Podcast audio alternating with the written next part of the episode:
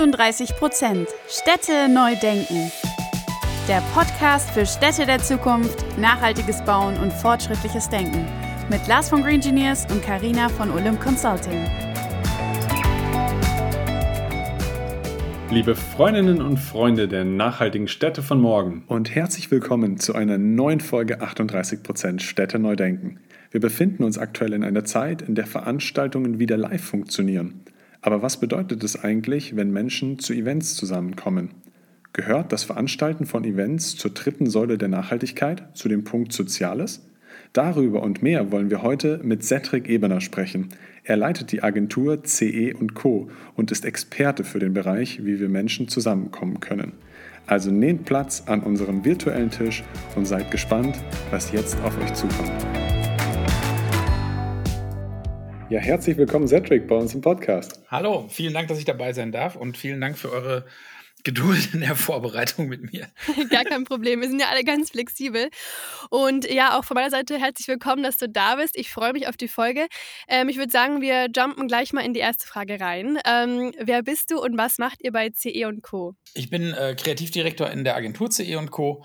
Habe diese Agentur auch mal gegründet und wir machen Experience Design. Das äh, klingt wahnsinnig äh, hochgestochen. Und wir haben auch viele Workshops verbracht, ehe wir rausgekriegt haben, dass wir eigentlich Experience Design machen. Ähm, angefangen hat das mal mit Events. Wir haben mal Events gemacht, dann haben wir angefangen, Messen zu machen, dann haben wir Roadshows gemacht. Dann haben wir angefangen, Interior Architektur zu machen äh, im Sinne von Marken und Firmen. Und das, was das alles vereint, ist, dass wir uns immer darum kümmern, für unsere Kunden Erlebnisse zu kreieren, in egal welchem Bereich. Und deswegen nennen wir das jetzt Experience Design. Spannend. Das Thema Nachhaltigkeit prägt natürlich aber auch unseren Podcast. Deswegen interessiert mich jetzt gleich mal zu Beginn, was ist eigentlich deine Perspektive auf die Nachhaltigkeit in den Bereichen, die du tust? Ähm, ja, eine schwierige. ähm, wir haben, also zunächst mal muss man sagen, dass die Event- und Messebranche, was noch immer so der Kern unserer Tätigkeiten ist, äh, zunächst mal natürlich unfassbar unnachhaltig sind. Also unsere Projekte leben davon, dass viele Menschen um die Welt fliegen, um zur gleichen Zeit an irgendeinem Ort zu sein, im Zweifel auch nur für drei bis vier Stunden oder auch kürzer. Und äh, Messestände haben bis vor kurzem noch äh, gemeinsam gehabt, dass ganz viele Ressourcen irgendwo aufgebaut, danach abgerissen und weggeschmissen wurden. Insofern kommen wir aus einer Branche, die so außer im internen kleinen Kreis eigentlich ähm, das Thema Nachhaltigkeit, äh, ehrlich sind, so geflissentlich so ein bisschen verdrängt hat, eine lange Zeit auch. Seit so vier, fünf Jahren ähm, kommt das immer mehr in den Bewusstsein, in, ins Bewusstsein. Und spätestens seit der Pandemie und wahrscheinlich jetzt auch in Zukunft wird das Thema Nachhaltigkeit ähm, hoffentlich ein immer treibenderes und entscheidenderes für das, was und vor allem wie wir für unsere Kunden entwickeln. Mhm, was würdest du denn sagen, was ist denn so deine Motivation, die Nachhaltigkeit oder das Nachhaltige in diesen Gestaltungsprozess reinzubringen? Naja, also äh, zum einen, glaube ich, leben wir in einer Welt, in der man jetzt äh, nicht mehr sagen kann, ich, ich trenne Müll und leiste deswegen meinen Beitrag zur Gesellschaft. Also ich glaube, wir haben jetzt alle begriffen, ähm, dass, äh, dass das Thema Ressourcenschonung, Energie sparen und äh, nachhaltig mit, mit Materialien und auch nachhaltig mit Menschen und Gesellschaft umzugehen, ähm, eigentlich das zentrale Thema der Gegenwart und Zukunft ist. Also insofern muss ich jetzt in meiner Motivation nicht so irre graben, um, um rauszukriegen, warum ich glaube, dass ich auch mit meiner Firma nachhaltig arbeiten möchte. Ähm, was die Firma angeht, ähm, so glaube ich, dadurch, dass wir ja als relativ kleine Firma für unsere Kunden aber relativ große Dinge bewegen, haben wir da auf einmal auch einen relativ großen Hebel. Das heißt also, wenn ich ähm, einen Messestand entwickle, der zu 100 Prozent aus recycelten und auch danach noch aus recycelbaren Materialien besteht, dann kann ich dadurch eine Vorbildfunktion haben innerhalb meiner Branche und dann kann ich auch meinem Kunden die Chance geben, dadurch eine Vorbildfunktion wiederum innerhalb seiner Branche und auch seiner, seinen Zielgruppen gegenüber einzunehmen. Und das ist dann, also spätestens das ist der Grund, warum ich finde, dass alle Gestalter ähm, die Verantwortung haben, mit den ihr, mit den ihnen übergebenen Aufgaben entsprechend sinnvoll und, und umsichtig umzugehen. Das finde ich einen richtig guten Punkt, dass du sagst, ihr habt hier ja natürlich einen großen Fußabdruck irgendwo, weil das so ist. Wir reden ja auch als Green Engineers davon, okay, es kann nicht einfach nicht mehr gebaut werden. Wir müssen bauen, es muss gebaut werden. Die Frage ist immer nur, wie gebaut wird. Jetzt redet ihr natürlich aber auf, auf eurer Homepage, und ich weiß es auch von dir, oftmals von diesen Themen emotionale Punkte, die in der digitalen Welt angesprochen werden können. Was für Themen, gehen wir jetzt mal ein Stück weit raus aus diesem Nachhaltigen, sondern mehr dahin, was beschreibt es eigentlich und was sind die emotionalen Themen in der digitalen Welt? Worauf kommt es da an, dass es ja. emotional wird? Also ganz kurz mal erklären, warum Emotionalität so wichtig ist. Äh, wir glauben halt, dass jetzt egal ob bei reellen oder realen Live-Veranstaltungen oder bei digitalen, wir glauben halt, dass wenn ich Menschen emotional anspreche, dann erreiche ich sie, dann kann ich etwas bewirken. Das heißt, wir alle ändern ja unser Verhalten, wie wir wissen, nicht oder unsere Einstellung nicht aufgrund von sachlichen Informationen. Dann würden wir schon seit mehr als 50 Jahren nachhaltige Politik wählen, sondern wir ändern äh, unsere Einstellungen, ähm, egal welchen Themen gegenüber, ja aufgrund von persönlichen Erfahrungen oder von ähm, persönlicher sag mal, Betroffenheit oder Berührtheit. Und das können eben Emotionen wecken. Deswegen ist also eins unserer äh, Hauptaspekte unserer Arbeit ist eben das Emotionen kreieren. Und dass das bei Live-Veranstaltungen gemacht wird und auch erfolgreich gemacht wird, das weiß man, glaube ich, in den Marketingbranchen äh, inzwischen ganz, äh, also das hat sich ja bewiesen und bewährt. Und durch die Pandemie ist dann ja vieles ins Digitale gerutscht und dort hat zunächst mal einfach nur viel funktioniert. Das heißt, man war sehr darauf bedacht, eben die Funktionalität von Veranstaltungen aufrechtzuerhalten, das Sprechen zu vielen Menschen, das zeitgleich jemandem zuhören, im Zweifel auch das Miteinander networken oder äh, Dinge weltweit zeitgleich präsentabel zu enthüllen etc. Ähm, das heißt also, die Funktionalität wurde da relativ schnell aufrechterhalten oder wiederhergestellt. Aber die Emotionalität hat eben gelitten. Und jetzt haben wir ja zwei Jahre hinter uns und haben eine ganze Reihe von Methoden entwickeln können, wie man eben die Emotionalität, die bei Live-Veranstaltungen existiert, auch im digitalen ähm, erzeugen kann. Sicherlich nicht auf dem gleichen Level, aber doch auch ziemlich intensiv und auf eine ganz spannende und unterschiedliche Art und Weise. War das ungefähr eine Antwort auf deine Frage? Absolut. Stimme ich dir auf jeden Fall auch zu. Es funktioniert anders, Emotionalität, und trotzdem ist sie auf beiden Ebenen super wichtig. Wenn wir uns nochmal diese beiden Ebenen, also quasi die virtuelle Welt und auch den persönlichen Austausch nochmal so gegenüberstellen, was sind denn so die großen Unterschiede dazwischen und wie holt ihr so das Beste aus diesen zwei Welten, digital versus real life, ähm, heraus? Ja, ähm, wir haben da zu, zu Anfang, also ich muss dazu sagen, vor der Pandemie haben mich virtuelle Zusammenkünfte echt überhaupt nicht interessiert. Ich habe mein ganzes Leben damit verbracht, Menschen in, in Räumen oder zu, an bestimmten Orten zusammenzubringen und spannende Dinge erleben zu lassen. Das fing auch schon in jungen Jahren an. Und das mache ich noch immer mit großer Liebe und, und, und, äh, äh, und Freude. Ähm, und als dann das ganze Business ins Digitale rutschen musste, haben ja zunächst mal ziemlich viele ähm, Marktteilnehmer sich damit befasst, ähm, im, im, Digitalen das Reelle abzubilden, also Messestände digital nachzubauen. Ähm, bei Events sah man dann auf einmal das Video vom Redner auf einer Bühne, so dass man irgendwie jetzt glauben sollte, der würde auf irgendeiner Bühne stehen und reden. Und man hat also versucht, ähm, so, so ein bisschen so die Räume der Erlebnisse digital nachzubauen ähm, uns ist dann natürlich sofort aufgefallen, dass man damit mitnichten die Emotionalität eines Erlebnisses nachbaut, sondern eben nur das Bild eines Raumes. Und wir haben dann mal so einen halben Schritt zurück gemacht und haben eigentlich unsere Branche oder unser, unser Tun, unser Handeln nochmal auf einer ganz anderen Ebene auseinandergenommen und haben überlegt, warum machen wir eigentlich was? Warum schaffen wir welche Art von Räumen? Welche Funktionalitäten hat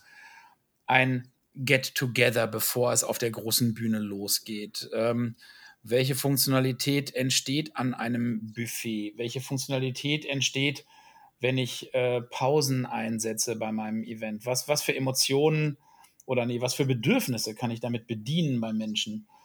Und ähm, nachdem wir das so ein bisschen so runter destilliert hatten, haben wir dann nicht versucht, Räume ins Digitale zu übersetzen, sondern versucht, im Digitalen rauszukriegen, wie kriegen wir denn diese Bedürfnisse im Digitalen eigentlich bedient? Und ähm, sind dann auf ganz überraschende Lösungen gekommen, wie man eben das hinkriegt, dass im Digitalen auch ein Gefühl für Gemeinschaft entsteht oder für gleichzeitig erlebte Emotionalität oder wie zufällige Begegnungen entstehen können und, und auch Neugier auf andere Event-Teilnehmer entstehen kann, ähm, mit ganz anderen Methoden, als es bei reellen Events eben der Fall ist.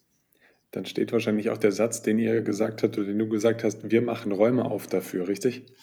Ja, äh, ursprünglich stand der mal für, für wir, wir gestalten Räume, aber ähm, ich, ich, rede in dem Zusammenhang auch gerne von Gedankenspielräumen und ähm, jetzt im digitalen, ja, das stimmt, da haben wir eigentlich, ähm, ja, wenn man jetzt Raum sagt, dann ist das schon fast wieder missverständlich, aber wir haben Gelegenheiten geschaffen, äh, wie verschiedene Bedürfnisse ähm, bedient werden können, ja. Und Nimm uns doch mal mit rein. Was habt ihr denn für ein Beispiel oder was hast du für ein Beispiel? Welches Projekt hat dir besonders gut gefallen, wo du sagst, das hat so richtig was bewirkt bei den Teilnehmern, der Teilnehmerinnen?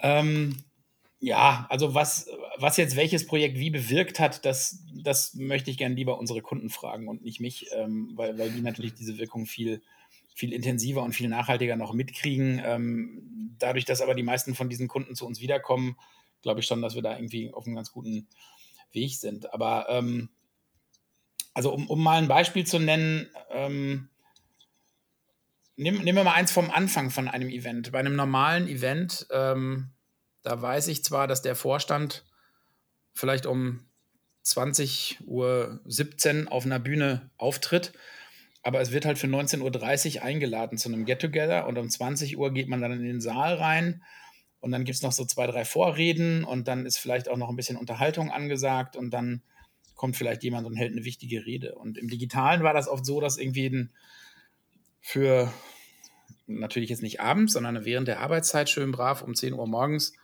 eingeladen wurde und dann ging man um 9.59 Uhr in dieses digitale Meeting oder meistens auch erst um 10.03 Uhr und da das alle wussten, ging es dann um 10.05 Uhr aber auch los und dann gab es auch schon den Hauptinhalt. Und das heißt also, es wurde einem gar nicht die Möglichkeit gegeben, sich nochmal aus seinem Alltag so einen Schritt rauszubewegen und auf das, was jetzt kommt, zu konzentrieren, sich darauf einzustellen, sich vielleicht auch darauf einzustimmen, inhaltlich nochmal, vielleicht nochmal ein, zwei Gespräche nebenher zu führen oder ähnliches. Ähm, und so sind wir bei unseren digitalen Projekten dazu übergegangen, dass wir ganz bewusst zu einer Uhrzeit eingeladen haben, zu der aber noch kein Programm auf einer Bühne stattfindet, sondern zu dem zunächst mal nur die Teilnehmer gemeinsam in einer, auf einer digitalen Plattform sich befinden und mit verschiedenen Methoden dazu gebracht wurden, sich miteinander auszutauschen. Und um das Ganze so ein bisschen ähm, thematisch schon zu fokussieren, haben wir dabei im Hintergrund so eine Art Radio, haben das auch Pre-Show-Radio genannt, so eine Art Radiosendung ähm, gestreamt, äh, wo so verschiedene Speaker, die später auftreten, nochmal so für ein kurzes Interview zur Verfügung standen oder wo ein Moderator schon mal so ein bisschen angedeutet hat, was später noch passiert. Ähm, wo aber immer wieder auch die verschiedenen Funktionalitäten der Plattform erläutert wurden, sodass ich immer wieder die Gelegenheit hatte, einfach bevor es wirklich losgeht, nochmal rauszukriegen, welcher Kollege, welcher Mitarbeiter, welcher branchenbekannte äh, oder auch unbekannte, aber mir persönlich bekannte Teilnehmer ist vielleicht dabei, mit wem kann ich mich austauschen. Einfach um das hinzukriegen, dass die Leute nicht von einer Sekunde auf die andere in ein Thema reinspringen, sondern es ihnen zu gönnen, sich langsam auf etwas einzustellen. So, das, das ist eigentlich schon so eine Methode, wie man ähm, so ein bisschen dafür sorgen kann, dass etwas intensiver und, äh, und, und äh, stärker, kräftiger wahrgenommen wird.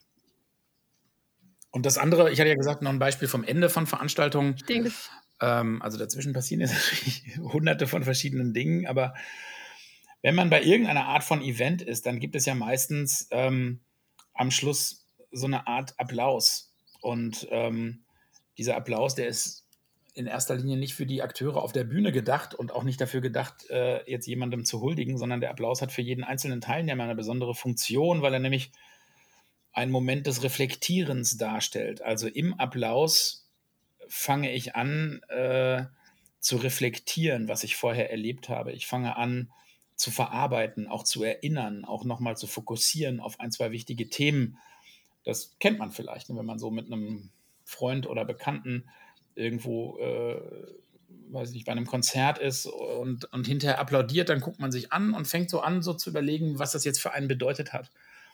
Und diesen Moment, den gab es auch lange bei digitalen Veranstaltungen nicht. Die waren irgendwann vorbei und dann wurde abgeschaltet. Und dann, oder man sah irgendwie so jämmerlich äh, die einzelnen Teilnehmer irgendwie langsam von der Plattform verschwinden, aber diesen Moment des gemeinsamen Verarbeitens, den gab es gar nicht. Und dann haben wir das eigentlich versucht, so ähnlich zu lösen wie im Kino, dass nämlich am Ende äh, ein Abspann kommt, der thematisch nochmal so gestaltet ist, dass er was mit dem Event zu tun hat. Dann haben wir das noch gesteigert und haben gesagt, wenn wir ein zwei-, dreitägiges Event haben, dann sind wir darauf vorbereitet, am Ende dieses Events bereits einen Best-of-Film von diesem Event auch zu senden, sodass wir also dieses gemeinsame Reflektieren nochmal auch ein bisschen steuern können, ein bisschen fokussieren können, uns unseren Teilnehmern somit ermöglichen, am Ende eines Events nicht hoppla hopp wieder in die Realität zu springen, sondern sie dabei zu begleiten mit so reflektierenden Momenten, die dann nochmal so drei bis fünf Minuten dauern können. Das ist ganz wertvoll für die Inhalte, die man vorher